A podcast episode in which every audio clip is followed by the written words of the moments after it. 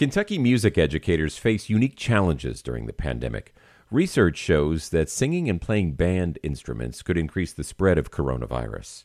Most Kentucky schools are virtual right now following the governor's recommendation, but as WFPL's Jess Clark and Stephanie Wolf report, some schools are still holding in person practices. Jess Clark begins our report.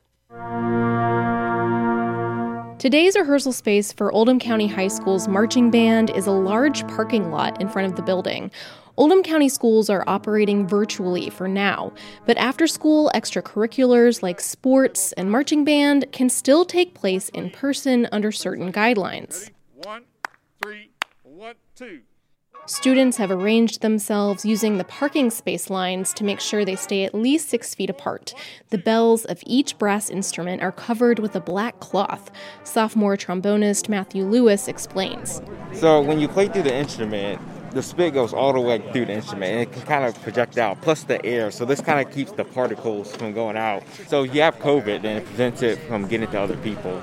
Those covers are actually for shoes we went to Walmart. My wife actually went and picked them up for me. That's Brad Rogers, the high school's band director. She bought uh, 96 heavy shoe covers that a contractor would use when they come in your house to keep from messing your carpet up. He says he spent about $1,000 on instrument covers.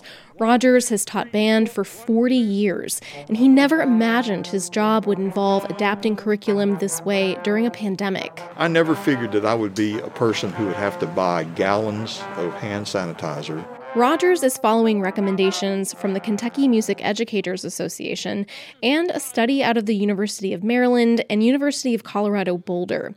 They tested how far instruments spread COVID carrying water droplets and how long those droplets linger in the air.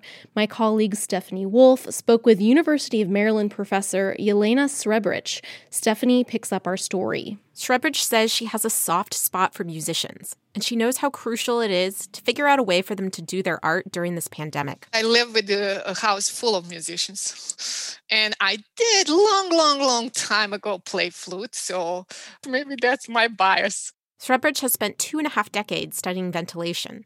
Now that scientists know the virus is airborne, she says she realized how much her research could help, especially when it comes to playing music in school buildings which tend to be old and have poor ventilation. We're now facing a problem with infrastructure that was never designed to deal with COVID. And we are basically asking my Prius to run Formula One race. After months of still ongoing research, she has some recommendations mask for singers, covers for instruments. Musicians should space out, practice outside if possible. If you're inside, only practice for 30 minutes at a time and let the space air out for 30 minutes before starting again. For me, very easy rule of thumb to remember is 30, 30, 30, 30, 30. So every 30 minutes you use the space, you rotate to the next space that was empty or you go outside.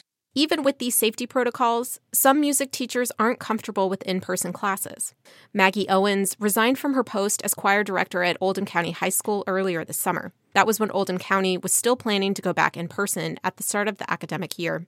Owens has two young kids, and when she wasn't able to teach virtually, she said she had to make a tough decision. While I wanted to fight for my students and fight for the choral art and be there for them, I just also thought I've really got to prioritize the health and safety of my family. She felt like it could have worked virtually. Now, if I had gone back to the classroom, it would have been a primarily music theory curriculum, melodic dictation, aural skills, things that involved maybe solo singing, but not singing together as a community. Band director Brad Rogers says some kids have decided not to participate in in person practices this year. But he says carrying on is important because it's not just about the music. And it's all that stuff that actually helps you become a better person as an adult that they're there for, the socialization things that are there. The music's the glue. And when it comes right down to it, the, the only way that you can really do this is in person. Rogers says he's not trying to skirt the rules. He wants band to be safe, but he'll do whatever it takes to allow kids to play music together. In LaGrange, I'm Stephanie Wolf. And I'm Jess Clark.